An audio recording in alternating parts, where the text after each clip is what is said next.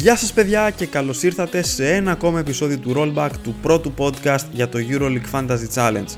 Είμαι ο Γιάννης Μασοκώστας, μπορείτε να με βρείτε σε Facebook, Twitter και Instagram στο Fantasy Sports Greek.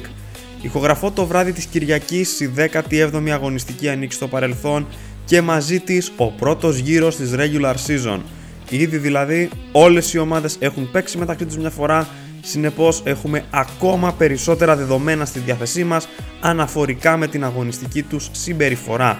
Μπροστά μας τώρα έχουμε διαβολοβδομάδα με τη 18η και τη 19η αγωνιστική που σημαίνει 18 παιχνίδια μέσα σε 4 ημέρες απόλυτης τρέλας.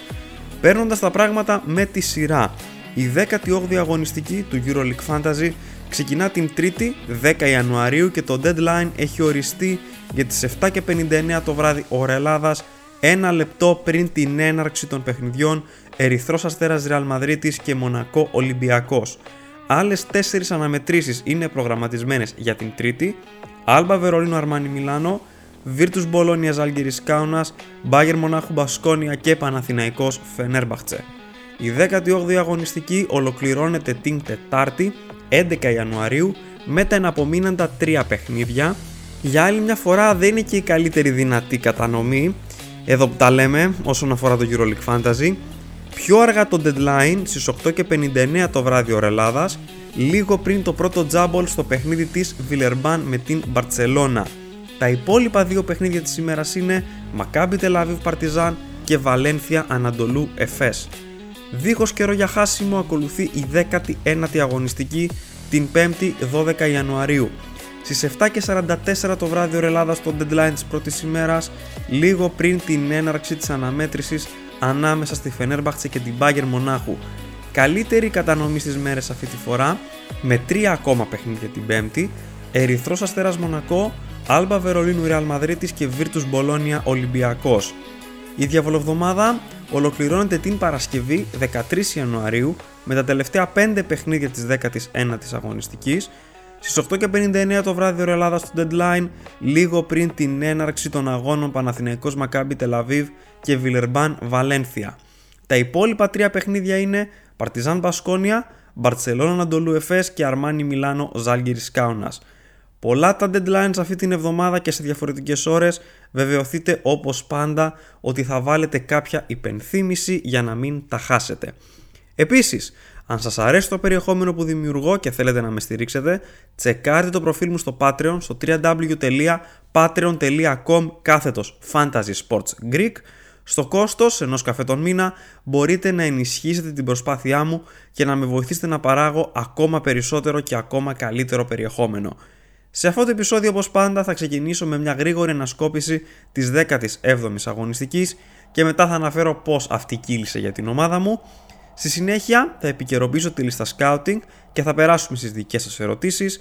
Έπειτα θα προκρίνω τις καλύτερες επιλογές αρχηγών και προπονητών για όλη τη διαβολοβδομάδα και τέλος θα παρουσιάσω το πλάνο της ομάδας μου για τη 18η αγωνιστική του EuroLeague Fantasy που είναι και η πιο κοντινή στην ώρα της ηχογράφησης.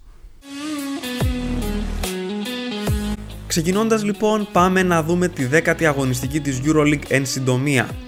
Μπορεί να έκανε 2,5 μήνες για να πανηγυρίσει μόνο μια νίκη, αλλά η Άλμπα Βερολίνου έκανε 2 μέσα σε μία εβδομάδα. Οι Γερμανοί τερμάσαν το σερί 6 νικών της Μπασκόνιας σε ένα match thriller που έληξε 85-84.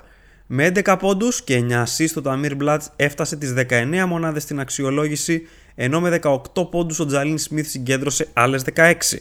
Για τους Βάσκους, ο Πιέρια Χένρι μέτρησε 19 πόντους, 5 rebound και 5 assist για 24 στην αξιολόγηση, επίδοση που ήταν και η καλύτερη μεταξύ των guard. Μπορεί να έχασε τον Κίναν Evans με τραυματισμό στον Αχίλιο στο πρώτο λεπτό του αγώνα, όμως η Ζάλγκυρη Κάουνας υπέταξε τη Φενέρμπαχτσε με 86-66 και την υποχρέωσε στην πέμπτη συνεχόμενη ήττα της στην Ευρωλίγκα. Με 15 πόντους και 6 rebound, ο Λαουρίνας Μπιρούτης μάζεψε 27 μονάδες στην αξιολόγηση, επίδοση που ξεπέρασε μόνο ο Φιλίπ Πετρούσεφ μεταξύ των center. Περαστικά στον Κίναν Evans, αποσύσσωμη τη φανταζιακή κοινότητα, από την πλευρά της η Φενέρμπαχτσε δεν είχε κανένα παίκτη με διψήφια επίδοση στο ranking.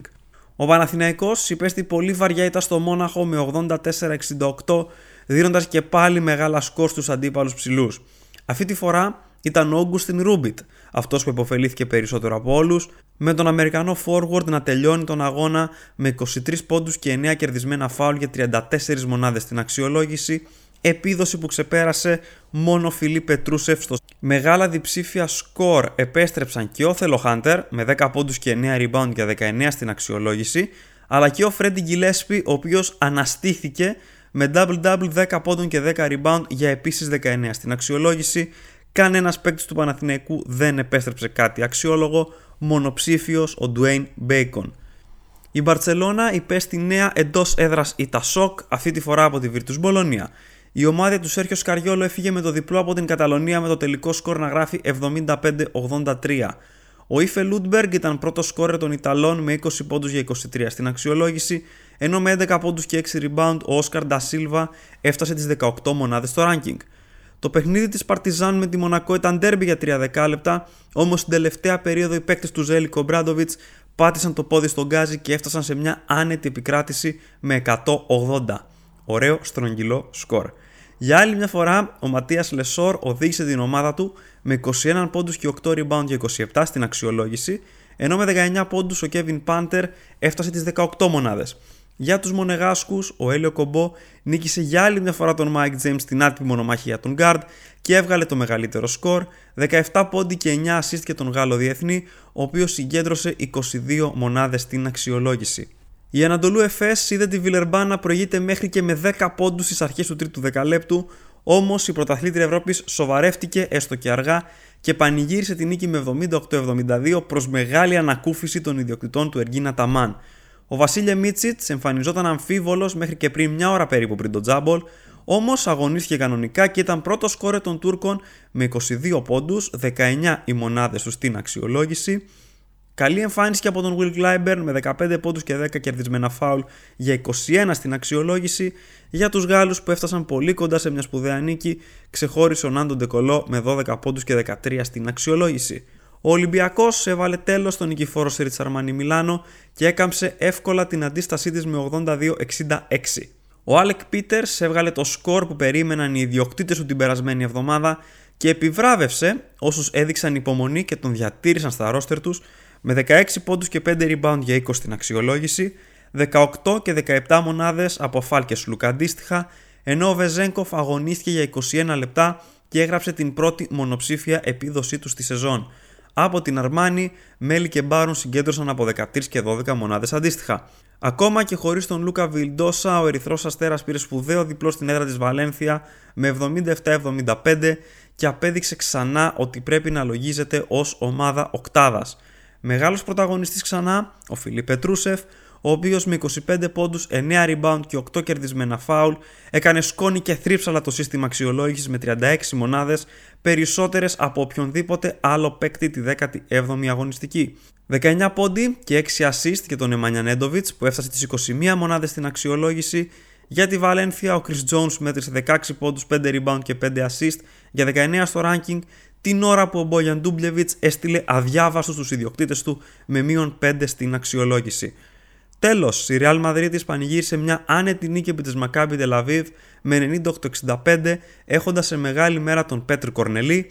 Ο Γάλλος ψηλός τελείωσε τον αγώνα με 18 πόντους και 5 rebound για 24 στην αξιολόγηση, για να τον ακολουθήσει ο συμπατριώτης του, Κερσόν Γιαμπουζέλη, με 16 πόντους, 8 rebound και 20 στο ranking, από τη Maccabi Tel Aviv, Adams, Brown και Nibo συγκέντρωσαν από 12 μονάδες στην αξιολόγηση έκαστος. Πώς πήγε η 17η αγωνιστική για εμένα.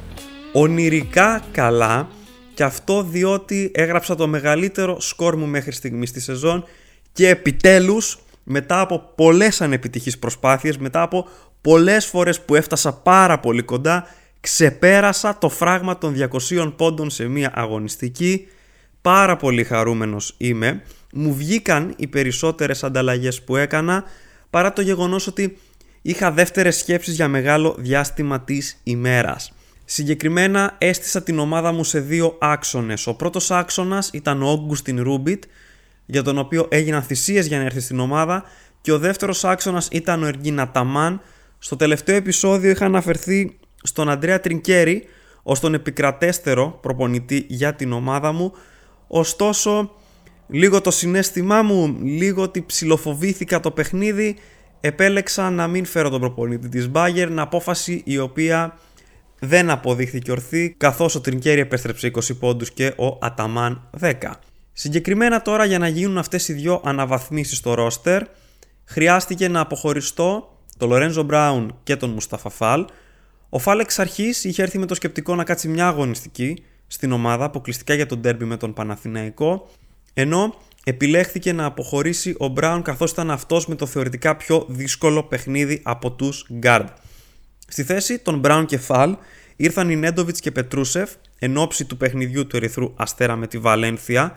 Για τον Νέντοβιτς οι εναλλακτικές ήταν ο Πιέρια Χένρι που τον ξεπέρασε οριακά σε σκορ και ο Τζαλίν Σμιθ τον οποίο όμως ο Σέρβος ξεπέρασε σε σκορ. Οπότε όλα καλά. Ο Πετρούσεφ βγήκε 100% και έτσι με τα κεφάλαια μπόρεσα να κάνω την αναβάθμιση του Ολίντε σε Ρούμπιτ και του Ομπράντοβιτς σε Αταμάν. Στα καλά νέα, τα οποία ήταν και πάρα πολλά, το περιβραχιόνιο την πρώτη ημέρα δόθηκε στον Ματίας Λεσόρ, ο οποίος επέστρεψε ένα ακόμα μεγάλο σκορ, 27 οι μονάδες του απέναντι στη Μονακό, 29,7 οι του στο EuroLeague Fantasy, επίδοση που ήταν η τρίτη καλύτερη της αγωνιστικής Επομένως πήρα ένα πάρα πολύ υψηλό σκορ από τον αρχηγό μου. Φυσικά το περιβραχιόνιο δεν άλλαξε κάτοχο τη δεύτερη μέρα μετά από ένα τέτοιο σκορ. Πάρα πολύ μεγάλο σκορ από τον Όγκουστιν Ρούμπιτ, ο οποίος επιβεβαίωσε τις προσδοκίες μου για άλλη μια φορά. Ομολογώ ότι τον σκέφτηκα για περιβραχιόνιο, αλλά επέλεξα να πάω στην ασφαλή λύση του Λεσόρ. Συγχαρητήρια σε όσους το τόλμησαν. Ο Ρούμπιτ από την πλευρά του ήταν ο δεύτερος καλύτερος σκόρερ της αγωνιστικής, 34 οι μονάδες του στην αξιολόγηση, 37,4 οι πόντι του στο Euroleague Fantasy. Και αυτά ήταν τα θετικά από την πρώτη ημέρα. Τη δεύτερη ημέρα τώρα είχαμε το δίδυμο του Ερυθρού Αστέρα στην ομάδα. Ξεκινάω από τον Φιλίπ Πετρούσεφ που ήρθε στη θέση του Μουσταφά Φάλ, ήταν ο πρώτος σκόρερ της αγωνιστικής με 36 μονάδες στην αξιολόγηση, 39,6 πόντι του στο EuroLeague Fantasy, πραγματικά μεγαλειώδης εμφάνιση από τον Σέρβο, ο οποίος έχει ξεπεράσει τους 20 πόντους στο EuroLeague Fantasy και στα 4 τελευταία παιχνίδια του και με 28,4 πόντους στο EuroLeague Fantasy κατά μέσο όρο σε αυτό το διάστημα έχει την καλύτερη επίδοση στο σύνολο των παικτών. Πολύ καλή εμφάνιση και από τον Εμμανιανέντοβιτς, εξάλλου ήθελα να χτυπήσω την αδυναμία της Βαλένθια στα guard, 21 οι μονάδες στην αξιολόγηση, 23,1 υπόντι τους στο EuroLeague Fantasy, παρά το γεγονός ότι ο Σέρβος τελείωσε τον αγώνα με 9 άστοχες προσπάθειες, κατάφερε να βγάλει ένα μεγάλο διψήφιο σκορ. Από τις μεγάλες μου έγνοιες, αυτή την αγωνιστική ήταν ο Βασίλια Μίτσιτς, ο οποίος τη μέρα του αγώνα εμφανίστηκε αμφίβολος και μας έβαλε ένα επιπλέον πονοκέφαλο για το τι θα κάνουμε με την περίπτωσή του. Εν τέλει μάθαμε περίπου μια ώρα πριν το deadline ότι θα είναι διαθέσιμος, όμως ο Ταμάν ήταν επιφυλακτικός αναφορικά με τα λεπτά που θα αγωνιζόταν. Τελικά μάλλον μούφα πρέπει να ήταν όλη αυτή η ιστορία γιατί ο Σέρβος έμεινε στο παρκέ για 35 λεπτά διάστημα στο οποίο κατάφερε να σημειώσει 22 πόντους και να συγκεντρώσει 19 μονάδες στην αξιολόγηση που με τον πόνους νίκης μεταφράστηκαν σε 20,9 πόντους στο EuroLeague Fantasy. Πολύ αγχωτικό το παιχνίδι για όσους είχαν προπονητή τον Εργίνα Ταμάν με την ΕΦΕΣ να χάνει μέχρι και με διψήφια διαφορά στις αρχές του δευτέρου ημιχρόνου. Εν τέλει όλα καλά η πρωταθλήτρια Ευρώπης ανέκαμψε και πήρε τελικά την νίκη ε, δεν μπορώ να φανταστώ τι θα γινότανε αν ο Αταμάν επέστρεφε μείον 5 τη στιγμή που εναλλακτική ο Ανδρέα Τρινκέρι θα επέστρεφε 20-25 πόντι διαφορά πραγματικά αδιανόητο. Στα όχι και τόσο καλά νέα τώρα φυσικά ο Κίναν Evans ο οποίος στο πρώτο λεπτό στο παιχνίδι της Άγκυρης Κάουνας με τη Φενέρμπαχτσε τραυματίστηκε πολύ σοβαρά και αποχώρησε Στις εξετάσεις που έγιναν αργότερα διαπιστώθηκε πρόβλημα στον Αχίλιο. Ο Αμερικανός χειρουργήθηκε, όμως θα χάσει το υπόλοιπο της σεζόν. Πάρα πολύ κρίμα για έναν εξαιρετικό παίκτη φέτος, ο οποίος τα έχει πάει εξαιρετικά στο EuroLeague Fantasy. Ενδεικτικό είναι ότι ακόμα και με το πολύ χαμηλό του σκορ στο παιχνίδι με τη Φενέρμπαχτσε διαθέτει τον δεύτερο καλύτερο μέσο όρο πόντων στις τελευταίες 4 αγωνιστικές με 24,2 πίσω μόνο από τον Πετρούσεφ. Πραγματικά θα μας λείψει ο Evans στο EuroLeague Fantasy και είναι ένα κενό το οποίο ε, θα δυσκολευτούμε εκτιμώ να γεμίσουμε με την έννοια ότι μιλάμε για έναν παίκτη που ήταν η επιτομή της σταθερότητας φέτος, περαστικά του και τον περιμένουμε πιο δυνατό με τη νέα σεζόν. 9,9 από τον Εντγκάρας Ουλάνοβας, ο οποίος ήταν ο μόνος παίκτης με μονοψήφιο σκορ στην ομάδα μου για αυτή την αγωνιστική. Πάλι τα ίδια με τον ε, Λιθουανό forward της Άλγηρης. Δεν έχω καταφέρει να ευθυγραμμιστώ μαζί του μέχρι στιγμής στη σεζόν. Κάπως καλύτερο το σκορ του συγκριτικά με την προηγούμενη εβδομάδα. 10 πόντι, 5 rebound, 9 οι μονάδες στην αξιολόγηση με 5 λάθη και 3 άστοχα shoot. 9,9 στο EuroLeague Fantasy η πόντι του.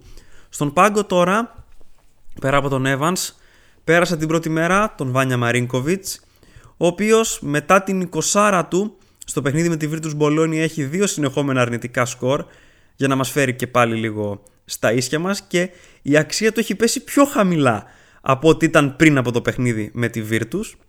Πολύ ενδιαφέρουσα περίπτωση ο Μαρίνκοβιτς φέτος ή που θα πάει τρένο ή που θα μας στείλει στον κουβά. Καρόλης Λουκοσιούνας, επίσης στον πάγκο. 4 οι μονάδες στο σύστημα αξιολόγησης, 4,4 υπόντι του στο EuroLeague Fantasy, δια του 2, 2,2 από τον πάγκο. Ξέχασα να αναφέρω μείον 2,5 από τον Βάνια Μαρίνκοβιτς από τον πάγκο. Τελευταίο στον πάγκο Γιανούλη Λαρετζάκης. Αν ο Μίτσιτς δεν αγωνιζόταν, θα τον είχα περάσει στο βασικό σχήμα. Δεν τα πήγε πολύ καλά απέναντι στην Αρμάνι Μιλάνο. Σκόραρε 5 πόντους, είχε 2 άστοχα σουτ. Μόλις 2 οι μονάδες στο σύστημα αξιολόγησης, 2,2 οι πόντους στο EuroLeague Fantasy, ήρθαν μισή 1,1 από τον πάγκο. Για το σύνολο των 202,2 πόντων για την ομάδα μου αυτή την αγωνιστική ρεκόρ. Το budget αυξήθηκε περαιτέρω κατά 2,1 credits και πλέον Έχω στη διάθεσή μου 118,4 για να κάνω τις κινήσεις μου, ενώ σημαντική ήταν και η άνοδος στη γενική κατάταξη από την θέση 312 στη θέση 134. Πλέον μπορώ σιγά σιγά να μιλάω και για κατοστάδα που είναι ο τρίτος μεγαλύτερος και δυσκολότερος στόχος που θέτω στην αρχή κάθε σεζόν για την ομάδα μου. Περνάμε τώρα στη λίστα scouting, εδώ που δεν έχουν γίνει και πάρα πολλές αλλαγές. Η αλήθεια είναι ότι έκανα γερό ξεσκαρτάρισμα την προηγούμενη εβδομάδα και για την ώρα είμαι ικανοποιημένος με αυτά που έχω.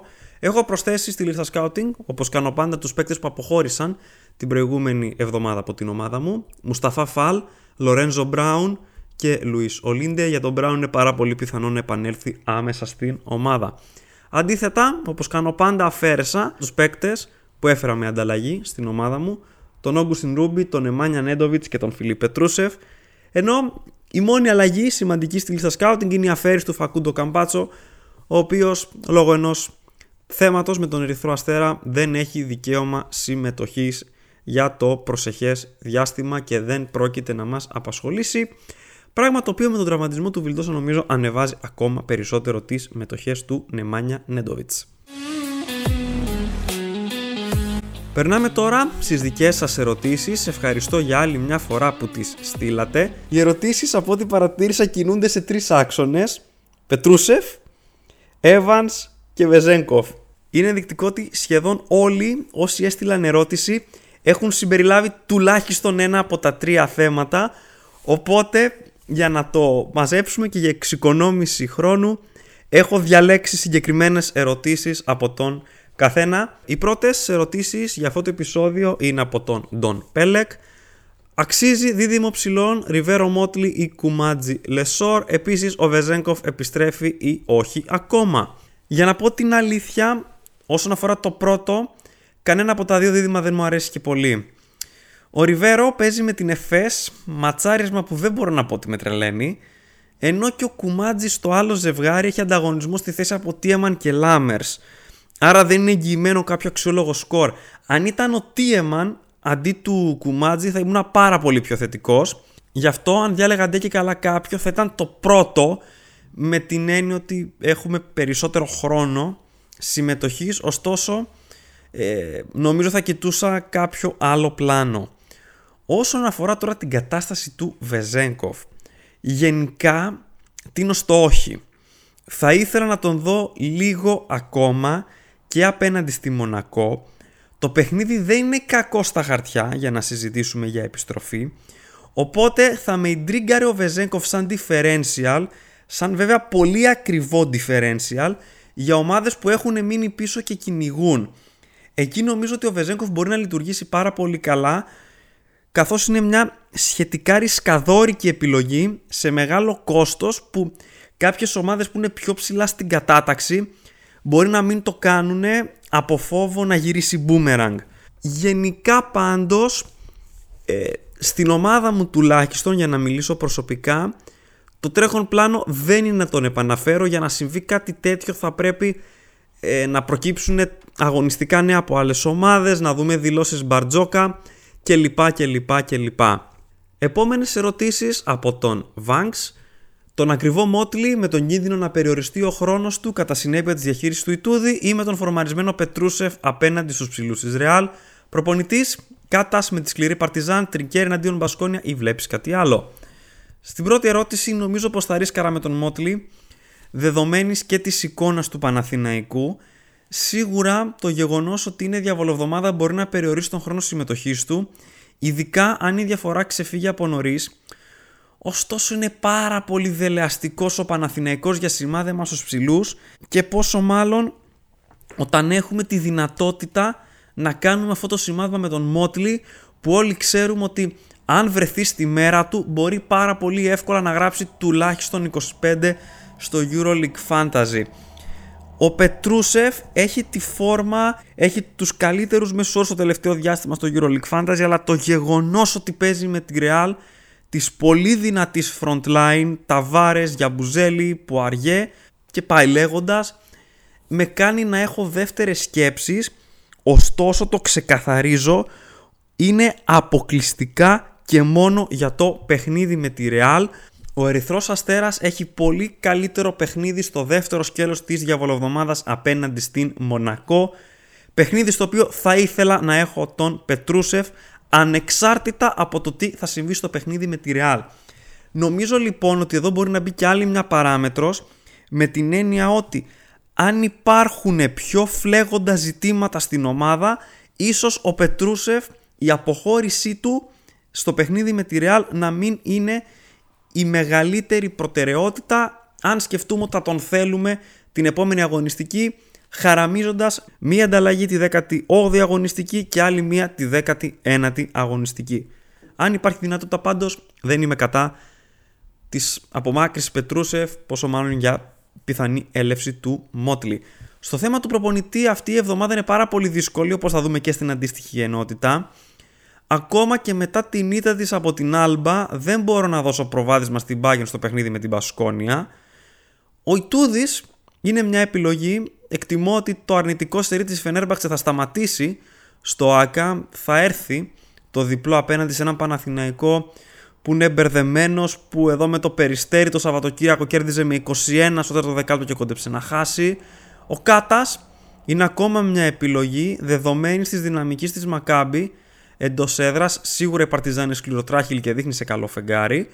Ο Σκαριόλο είναι επίσης νομίζω μια επιλογή μετά τις νίκες της Virtus Μπολόνια με Μπαρτσελώνα και Φενέρ απέναντι σε μια Ζάλγκυρης που θα παραταχθεί δίχως τον Κίναν η Μπολόνια δείχνει να βρίσκει κάτι το οποίο θα μπορούσαμε να πούμε φόρμα συγκεκριμένα η Virtus έχει κερδίσει τα 4 από τα 5 τελευταία παιχνίδια της ανεξαρτήτως έδρας και τα τρία τελευταία εντός έδρας απέναντι σε Άλμπα Βερολίνου, Μακάμπι, Τελαβίβ και Φενέρμπαχτσε. Στα τελευταία πέντε έχει τηθεί μόνο από την Μπασκόνια εκτός έδρας, οπότε ναι νομίζω και ο Σκαριόλο θα ήταν μια πολύ ενδιαφέρουσα επιλογή περισσότερα φυσικά στη συγκεκριμένη ενότητα. Επόμενη ερώτηση από τον Spike Black Eye. Αξίζει το ρίσκο του φθηνού αντετοκούμπο έναντι του Μότλι για αυτή την αγωνιστική με στόχο την αναβάθμιση κάποιου άλλου. Ο Spike Black αυτή τη στιγμή έχει Ριβέρο και Λεσόρ και θέλει να διώξει τον Ριβέρο. Νομίζω πως ο Αντετοκούμπο θα μπορούσε να σταθεί σαν differential, σαν μια φθηνότερη επιλογή, με το σκεπτικό ότι η διαφορά μπορεί να ξεφύγει από νωρίς και το rotation του Ιτούδη να ανοίξει. Βέβαια, Τα 8,9 credits δεν είναι και λίγα, αν το budget δεν είναι ψηλό και φυσικά δεν υπάρχει και κατάλληλη κάλυψη. Δεν θα έλεγα ότι είναι κακή ιδέα πάντως να μπει δίπλα στον Λεσόρ που είναι πιο εγγυημένη επιλογή στη θέση του center. Θα έλεγα αν μπορείς να το δεις κάπως αλλιώς, ωστόσο η σκέψη δεν μπορώ να πω ότι είναι παράλογη εφόσον φυσικά υπάρχει η κατάλληλη κάλυψη. Επόμενη ερώτηση από τον Νόντα. Ο Πετρούσεφ μένει, θα τον εξαφανίσει ο Ταβάρες. Είχε πάρει Κλάιμπερ ο Νόντα αντί του Βεζέκοφ την προηγούμενη εβδομάδα. Αν θεωρώ ότι υπάρχει λόγος να προκύψει κάποια αλλαγή. Προσωπικά, όπως ανέφερα και νωρίτερα, παρά την εντυπωσιακή εμφάνιση στη Βαλένθια, σκέφτομαι να διώξω τον Πετρούσεφ αποκλειστικά και μόνο για το παιχνίδι με τη Real με το σκεπτικό. Αν όλα πάνε καλά, τον επαναφέρω την Πέμπτη. Το ματσάζ με τον Ταβάρες δεν με τρελαίνει. Γενικά αποφεύγω τέτοια παιχνίδια. Δεν αμφισβητείται η φόρμα του φυσικά και μπορεί να βγάλει αξιόλογο σκορ. Αν δεν υπάρχουν άλλα πιο σημαντικά ζητήματα, είμαι υπέρ της αποχώρησης. Νομίζω είναι και λίγο ανάλογα με την ομάδα το τι κάνουμε με τον Πετρούσεφ. Όσον αφορά τον Κλάιμπερν, θα τον κρατούσα με μεγαλύτερη σιγουριά και θα έμενα χωρίς τον Βεζέγκοφ τουλάχιστον και για τη 18η αγωνιστική. Ο Βεζέγκοφ έχει παίξει δύο παιχνίδια με τον τραυματισμό του απέναντι σε Αρμάνι Μιλάνο σε Ευρωλίγκα και ΑΕΚ για το ελληνικό πρωτάθλημα. Η Μονακό στα χαρτιά δεν είναι κακό αντίπαλος, αλλά σίγουρα η Βαλένθια είναι πιο ευνική για τον Κλάιμπερν. Επομένως, τίνω ξεκάθαρα υπέρ της παραμονής του Αμερικανού και αξιολόγηση εκ νέου της κατάστασης με τον Βεζέγκοφ την Πέμπτη. Επόμενη ερώτηση από τον Παναγιώτη. Με την απουσία Evans, ποια θα είναι τα δίδυμα τα οποία αξίζουν στη θέση των guard; Το να μιλήσουμε τώρα για δίδυμα νομίζω έχει να κάνει πάρα πολύ με το budget που έχει στη διάθεσή του ο καθένας μας. Γι' αυτό λοιπόν θα αποκρίνω κάποιες επιλογές. Ο Μίτσιτς είναι σίγουρα οψιόν για μια γερή αναβάθμιση. Ο Σέρβος παίζει απέναντι στη Βαλένθια, έχει 7 συνεχόμενα διψήφια σκορ, τα 4 μεγαλύτερα του 20, δίνει και επιλογή αρχηγού τη δεύτερη ημέρα για την 18η αγωνιστική πάντα. Δεύτερη επιλογή είναι ο Μπράουν. Ο Μπράουν παίζει απέναντι στην Παρτιζάν, την οποία είδαμε στο παιχνίδι με τη Μονακό να δίνει αξιόλογο σκορ στον Έλλη Οκομπό. Γενικά η Παρτιζάν είναι μια σκληροτράχηλη ομάδα που βρίσκεται σε καλό φεγγάρι, αλλά γενικά την έχουμε δει να δίνει κάποια σκορ στους αντίπαλους guard, όχι με πολύ μεγάλη συνέπεια πάντα, αλλά εκτιμώ ότι το pick and roll μπορεί να δουλέψει καλά στο συγκεκριμένο παιχνίδι. Εξάλλου ο Brown τη 19η αγωνιστική θα παίξει και με τον Παναθηναϊκό. Το δεύτερο καλύτερο σκορ του μέχρι στιγμής στη σεζόν έχει έρθει απέναντι στους πράσινους στο παιχνίδι του πρώτου γύρου. Επίσης, ο Brown έχει τρία σκορ μεγαλύτερα του 20 στα τελευταία 5 παιχνίδια. Δυνατή επιλογή ο Brown και για τα δύο μέρη της διαβολοβδομάδας. Ο Πιέρια Χένρι είναι μια τρίτη επιλογή που μου αρέσει αρκετά. Τρία συνεχόμενα διψήφια σκορ δείχνει να κερδίζει τον Darius Thompson στη μάχη των άσων της Μπασκόνια και το παιχνίδι που ακολουθεί με την Bayern δεν είναι καθόλου άσχημο. Ο Κώστας Λούκας είναι επίσης επιλογή πιο ακριβώς βέβαια από τον Evans, ωστόσο ο Έλληνας Guard δεν έχει ούτε ένα μονοψήφιο σκορ μέχρι στιγμής στη σεζόν. Ο Νέντοβιτς έχει συνεχόμενα καλά παιχνίδια, αλλά ακολουθεί Real και κάπως αυτό μου ξυνίζει. Για εξοικονόμηση budget μου αρέσει πολύ ο Τζαλιν Σμιθ, ο οποίος έχει δύο συνεχόμενα διψήφια σκορ, αν και τα παιχνίδια του Μαρμάνι και Real δεν είναι και τα πλέον ενθαρρυντικά, ωστόσο έχει καλούς χρόνους συμμετοχής, είναι η βασική επιλογή στα γκάρ της Άλμπα Βερολίνου, μπορεί να βγάλει κάτι αξιόλογο ανεξαρτήτως αντιπάλου πράγμα το οποίο έχει αποδείξει. Επόμενες ερωτήσεις από το Βαγγέλη. Τι κάνουμε με Bacon; Είναι αρκετά ψυχοβγαλτικός ο τρόπος που συγκεντρώνει βαθμούς στο κλείσιμο των παιχνιδιών. Θα τον άλλαζα με Μούσα. Επίσης, στα guard πώς βλέπω Νέντοβιτς, Λαπροβίτολα και Smith σαν εναλλακτικές του Evans. Ο Μπέικον είναι μια πάρα πολύ περίεργη περίπτωση λόγω και της κατάστασης που επικρατεί στον Παναθηναϊκό. Πάλι απέναντι στην Bayern σκόραρε πολύ, αλλά αυτό δεν μεταφράστηκε σε πόντους στο Fantasy. Πρέπει να πάρουμε συνεπώς απόφαση ότι αυτός είναι ο Αμερικανός και ακόμα και στη Μονακό πέρυσι είχε παιχνίδια των 16 και πόντων στο σκοράρισμα που δεν μετουσιώνταν σε μεγάλα σκορ στο EuroLeague Fantasy. Πάγη αρχή μου είναι να μην εμπιστεύομαι και πάρα πολλοί παίκτες από όχι και τόσο καλές ομάδες. Σίγουρα μπορεί να βγάλει ψηλά σκορ και στα δύο παιχνίδια της διπλής εβδομάδας με δεδομένο ότι ο Παναθηναϊκός ε, παίζει εντός έδρας και ο Μπέικον είναι λίγο παίκτης ψυχολογίας έχει βγάλει πολύ καλά σκορ εντός έδρας ακόμα και απέναντι στον Ολυμπιακό όπου ο Παναθηναϊκός είχε ε, τραγική εμφάνιση. Έφτασε τις 23 μονάδες στην αξιολόγηση. Στο αμέσως προηγούμενο με την Αρμάνι Μιλάνο πάλι εντός έδρας και 30,8. Με τη Βιλερμπάν αμέσως πιο πριν 28,6. Επομένως ο Μπέκον στα τελευταία τρία εντός έδρας παιχνίδια του Παναθηναϊκού έχει βγάλει μεγάλο σκορ. Δεν είναι παράλογο σε καμία περίπτωση να διατηρηθεί στην ομάδα, αλλά σίγουρα προτιμώ τον Ρούμπιτ. Για παράδειγμα, έναντι του Μπέικον. Ο Μούσα δείχνει πιο σταθερός από τον Μπέικον με 9 στα 10 διψήφια σκορ, αλλά δεν ξέρω αν θα έκανα αυτή την ανταλλαγή. Θεωρώ αφενός περίεργο το παιχνίδι της Ρεάλ στο Βελιγράδι με τον σκληρό Ερυθρό Αστέρα και αφετέρου για αυτή την αγωνιστική θεωρώ πως το ταβάνι του Μπέικον είναι λίγο μεγαλύτερο. Θεωρώ πιο πιθανό ο Μούσα να βγάλει ένα σκορ στο 15-16. Θεωρώ όμως πιο πιθανό τον Μπέικον να βγάλει ένα σκορ στο 23 και. Επομένως έχει να κάνει λίγο τι θέλεις για αυτή την εβδομάδα. Από τους τρεις τώρα για την περίπτωση του Evans θα έβαζα σε προτεραιότητα τον Smith λόγω εξοικονόμησης budget. Δεύτερο τον Λαπροβίτολα λόγω ευνοϊκού αντιπάλου η Μπαρτσελώνα παίζει με τη Βιλερμπάν. Και μετά θα έβαζα τον Έντοβιτς λόγω αντιπάλου Ρεάλ. Φοβάμαι πολύ τον Σέρβο με τη Βασίλισσα Ρεάλ. Πιστεύω πως είτε θα πάει τρένο και θα βγάλει 20 πλάσι είτε θα πατώσει και θα μπει σε μονοψήφιο. Οπότε σε αυτές τις περιπτώσεις εμένα μου αρέσει να παίζω πιο safe. Επόμενη ερώτηση από το Δημήτρη. Τι κάνουμε με forward, πώς να κινηθούμε με Βεζέγκοφ και μία-δύο αξιόπιστες λύσεις από 7 με 12. Για το Βεζέγκοφ είπα ότι η προσωπική μου γνώμη είναι αναμονή. Όσον αφορά τους forward στα 7 με 12 credits, ο Ουλάνοβας είναι μια επιλογή, αν και θέλω να δω πώς θα είναι λίγο η Ζάλγκυρης χωρίς τον Evans, ποιος θα παίρνει τις προσπάθειες κλπ. Μήπως εμφανιστεί κανένας Μπρασντέικης που δεν έχει ξεκινήσει καλά. Ο Ρούμπιτ στα 12 ακριβώς νομίζω ότι είναι η καλύτερη επιλογή σε αυτό το εύρο τιμών. Ο Σεντεκέρχης ακόμα πιο οικονομικός της Μπασκόνια έχει 3 στα 4 διψήφια σκορ και νομίζω ότι είναι αρκετά τίμιος για εξοικονόμηση budget. Τελευταίες ερωτήσεις από τον Νίκο. Για την αντικατάσταση του Evans λέει να πάει σε Λεκάβιτσιους. Αν μένει ο Σλούκας απέναντι στη Μονακό που έχει καλή παράδοση. Ο Νίκος έχει budget στα 122 credits. Πολύ μεγάλο κατόρθωμα. Και λέει διπλώ στη δεκάδα για να παίζουν όλοι. Για προπονητή θεωρεί ότι είναι δύσκολη αγωνιστική αλλά τείνει προς τον Σκαριόλο. Δεν ξέρω για τον Λεκάβιτσιους. Θα περίμενα να δω το πρώτο παιχνίδι της Ζαλγκίρις χωρίς τον Evans πώς θα συμπεριφερθεί. Θα κρατούσα στάση αναμονής. Θα διατηρούσα τον Σλούκα αν τον είχα στην ομάδα μου λόγω φόρμας. Νομίζω ότι αυτός και ο Λεσόρ είναι οι μόνοι παίκτες που δεν έχουν επιστρέψει ούτε ένα μονοψήφιο σκορ μέχρι στιγμής στη σεζόν. Συμφωνώ με την τάση των 10 παικτών, είναι μεγάλο το budget, υπάρχει ευχέρεια και υπάρχει εύκολη δίωδος για το Βεζέγκοφ όταν θα τον δούμε να είναι στο 100%. Προπονητής, δύσκολα τα πράγματα τα δούμε αμέσως μετά. Επιλογές αρχηγών τώρα η 18η αγωνιστική είναι λίγο περίεργη γιατί έχουμε 6 παιχνίδια την πρώτη μέρα και μόλις 3 την δεύτερη.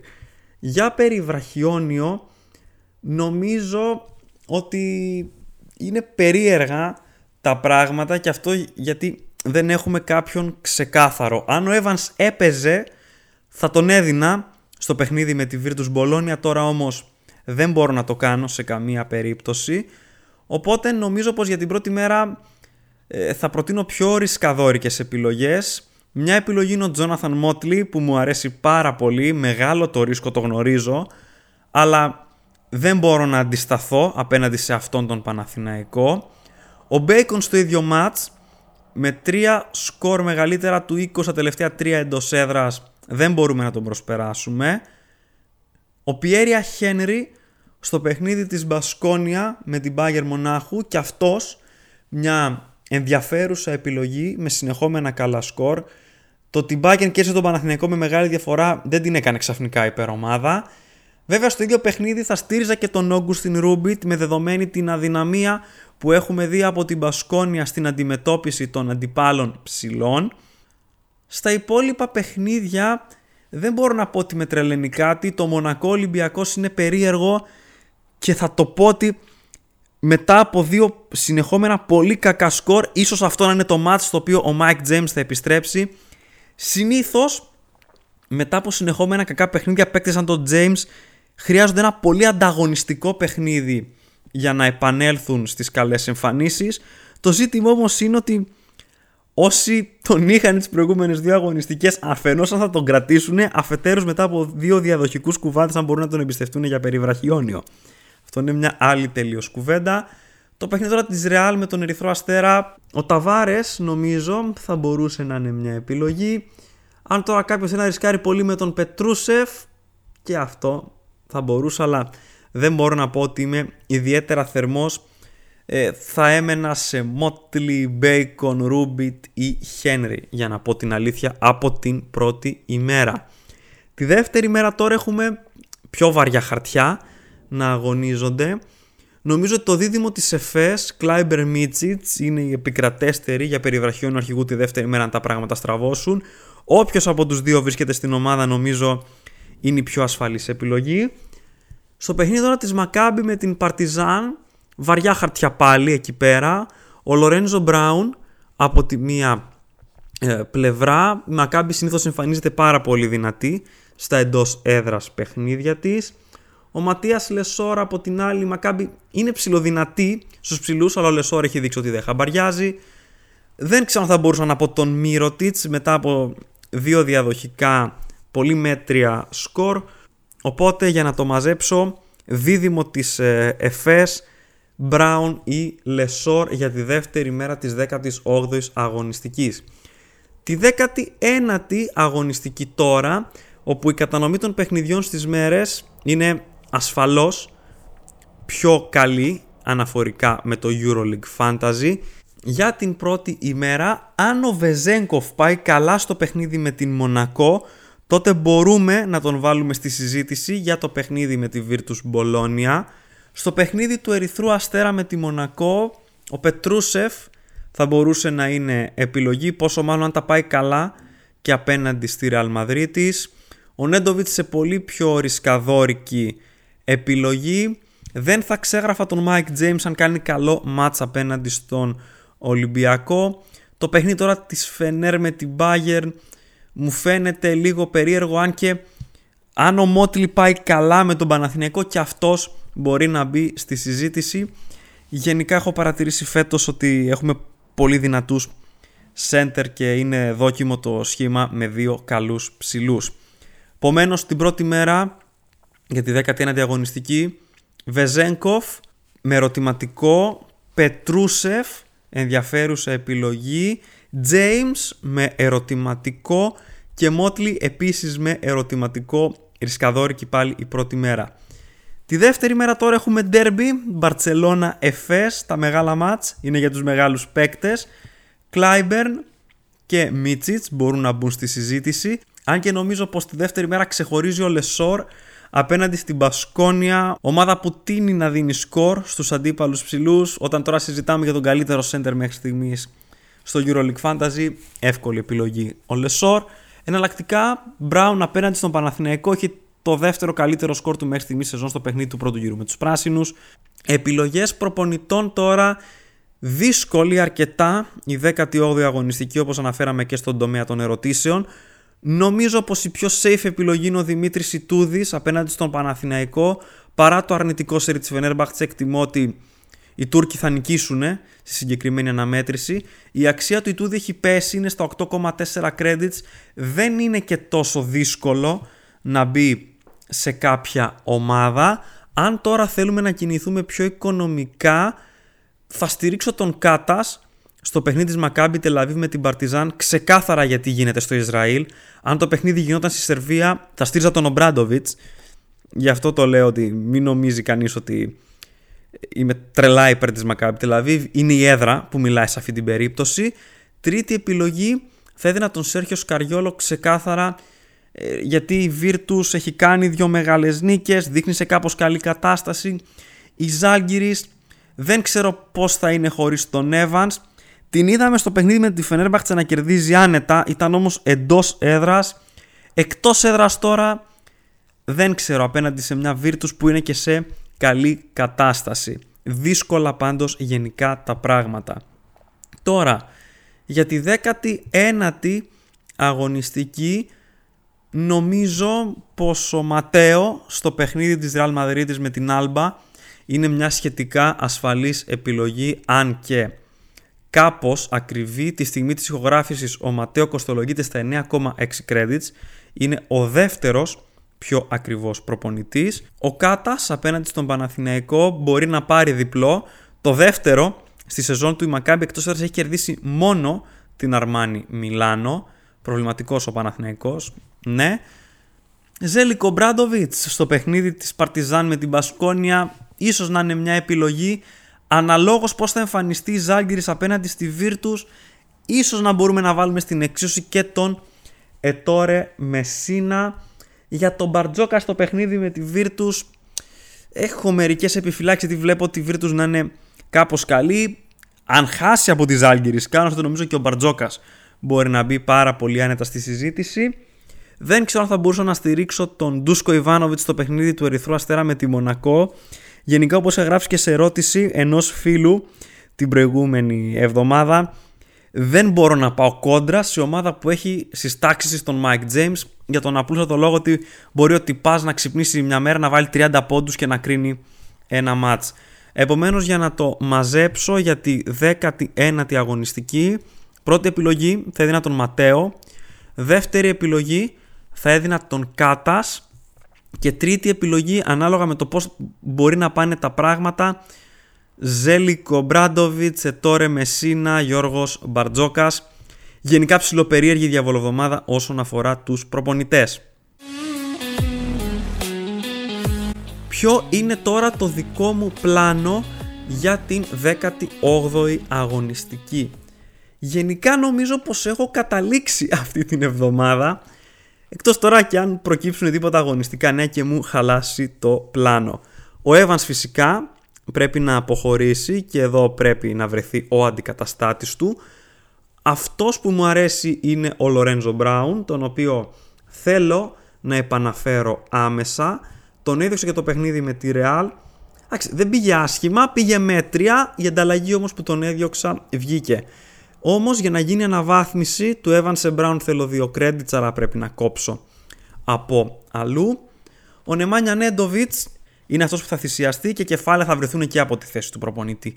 Εξάλλου, για την αντικατάσταση του Νέντοβιτ με το τρέχον πλάνο που έχω στο μυαλό μου, μου αρέσει αρκετά ο Τζαλίν Σμιθ της Άλμπα Βερολίνου παρά τα δύσκολα παιχνίδια που έχει στη διαβολοβδομάδα με Αρμάνι, Μιλάνο και Ρεάλ. Το θετικό είναι ότι και τα δύο είναι την πρώτη ημέρα, συνεπώς αν το σκορ του δεν είναι πολύ καλό μπορεί να περάσει στον πάγκο στη συνέχεια. Με τα κεφάλαια τώρα που κερδίζω από την υποβάθμιση του Νέντοβιτς σε Σμιθ και την υποβάθμιση του προπονητή σκέφτομαι να αλλάξω τον Φιλίπ Πετρούσεφ παρά το σερί του, το πάρα πολύ καλό σερί του γιατί με προβληματίζει κάπως το ματσάρισμα με τη front line της Real την ώρα που μπορώ να βρω κεφάλαια για να ποντάρω στον Τζόναθαν Μότλι στο παιχνίδι της Φενέρμπαχτσε με τον Παναθηναϊκό. Μπορεί να αλλάξω γνώμη μέχρι και το deadline, αλλά για την ώρα μου αρέσει αρκετά η συγκεκριμένη κίνηση. Για τη θέση τώρα του προπονητή με το τρέχον πλάνο της ομάδας έχω τον Όντετ Κάτας για το παιχνίδι της Μακάμπι Τελαβή με την Παρτιζάν όπως ανέφερα και νωρίτερα ξεκάθαρα ε, στηρίζω τον coach των Ισραηλινών λόγω έδρας αν και δεν αποκλείεται να γίνει κάποια αλλαγή σε Σέρχιο Σκαριόλο πράγμα το οποίο θα μου δώσει λίγο ακόμα budget με το οποίο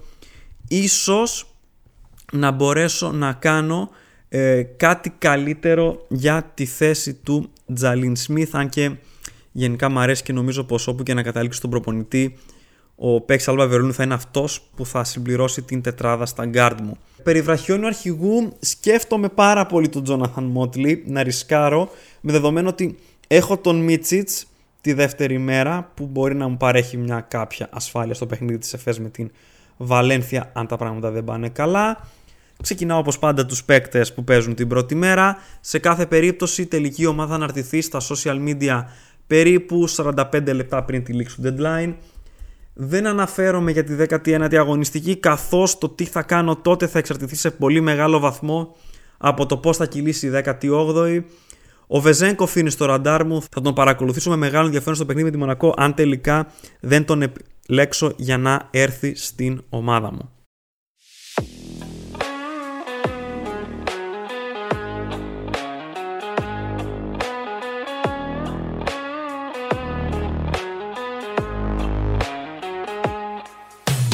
Αυτό ήταν λοιπόν το επεισόδιο. Ευχαριστώ πολύ που αφιερώσατε χρόνο για να το ακούσετε. Ελπίζω να σας άρεσε.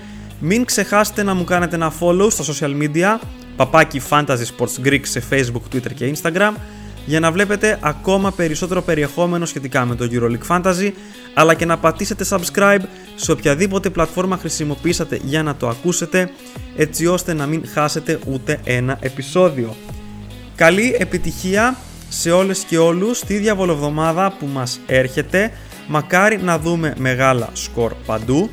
Εγώ θα επιστρέψω με νέο επεισόδιο την επόμενη Τρίτη ή Τετάρτη 17 με 18 Ιανουαρίου εν ώψη της 20ης αγωνιστικής. Μέχρι τότε να είστε όλες και όλοι καλά. Τα λέμε!